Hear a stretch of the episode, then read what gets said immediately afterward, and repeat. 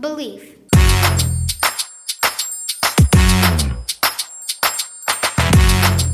Fritz the Frog's value is belief. Special name power, leap of faith. Ribbit, famous saying, always have faith in life. Task, you have faith inside of you. Breathe it and live it every day. What we can achieve depends upon how we feel about ourselves. How much faith do you have? I hope you have all the faith in the world. Has someone ever told you that you're not capable of doing something? They're wrong. Did you believe them? Did it hurt you?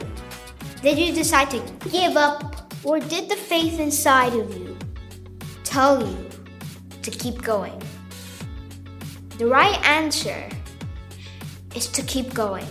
Please know that your faith is the biggest gift in your body.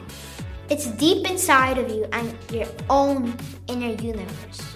Forgive anything or anyone that said something bad to you. Can I tell you a little secret? They're talking about themselves. Step up and prove to yourself that you're capable of doing this.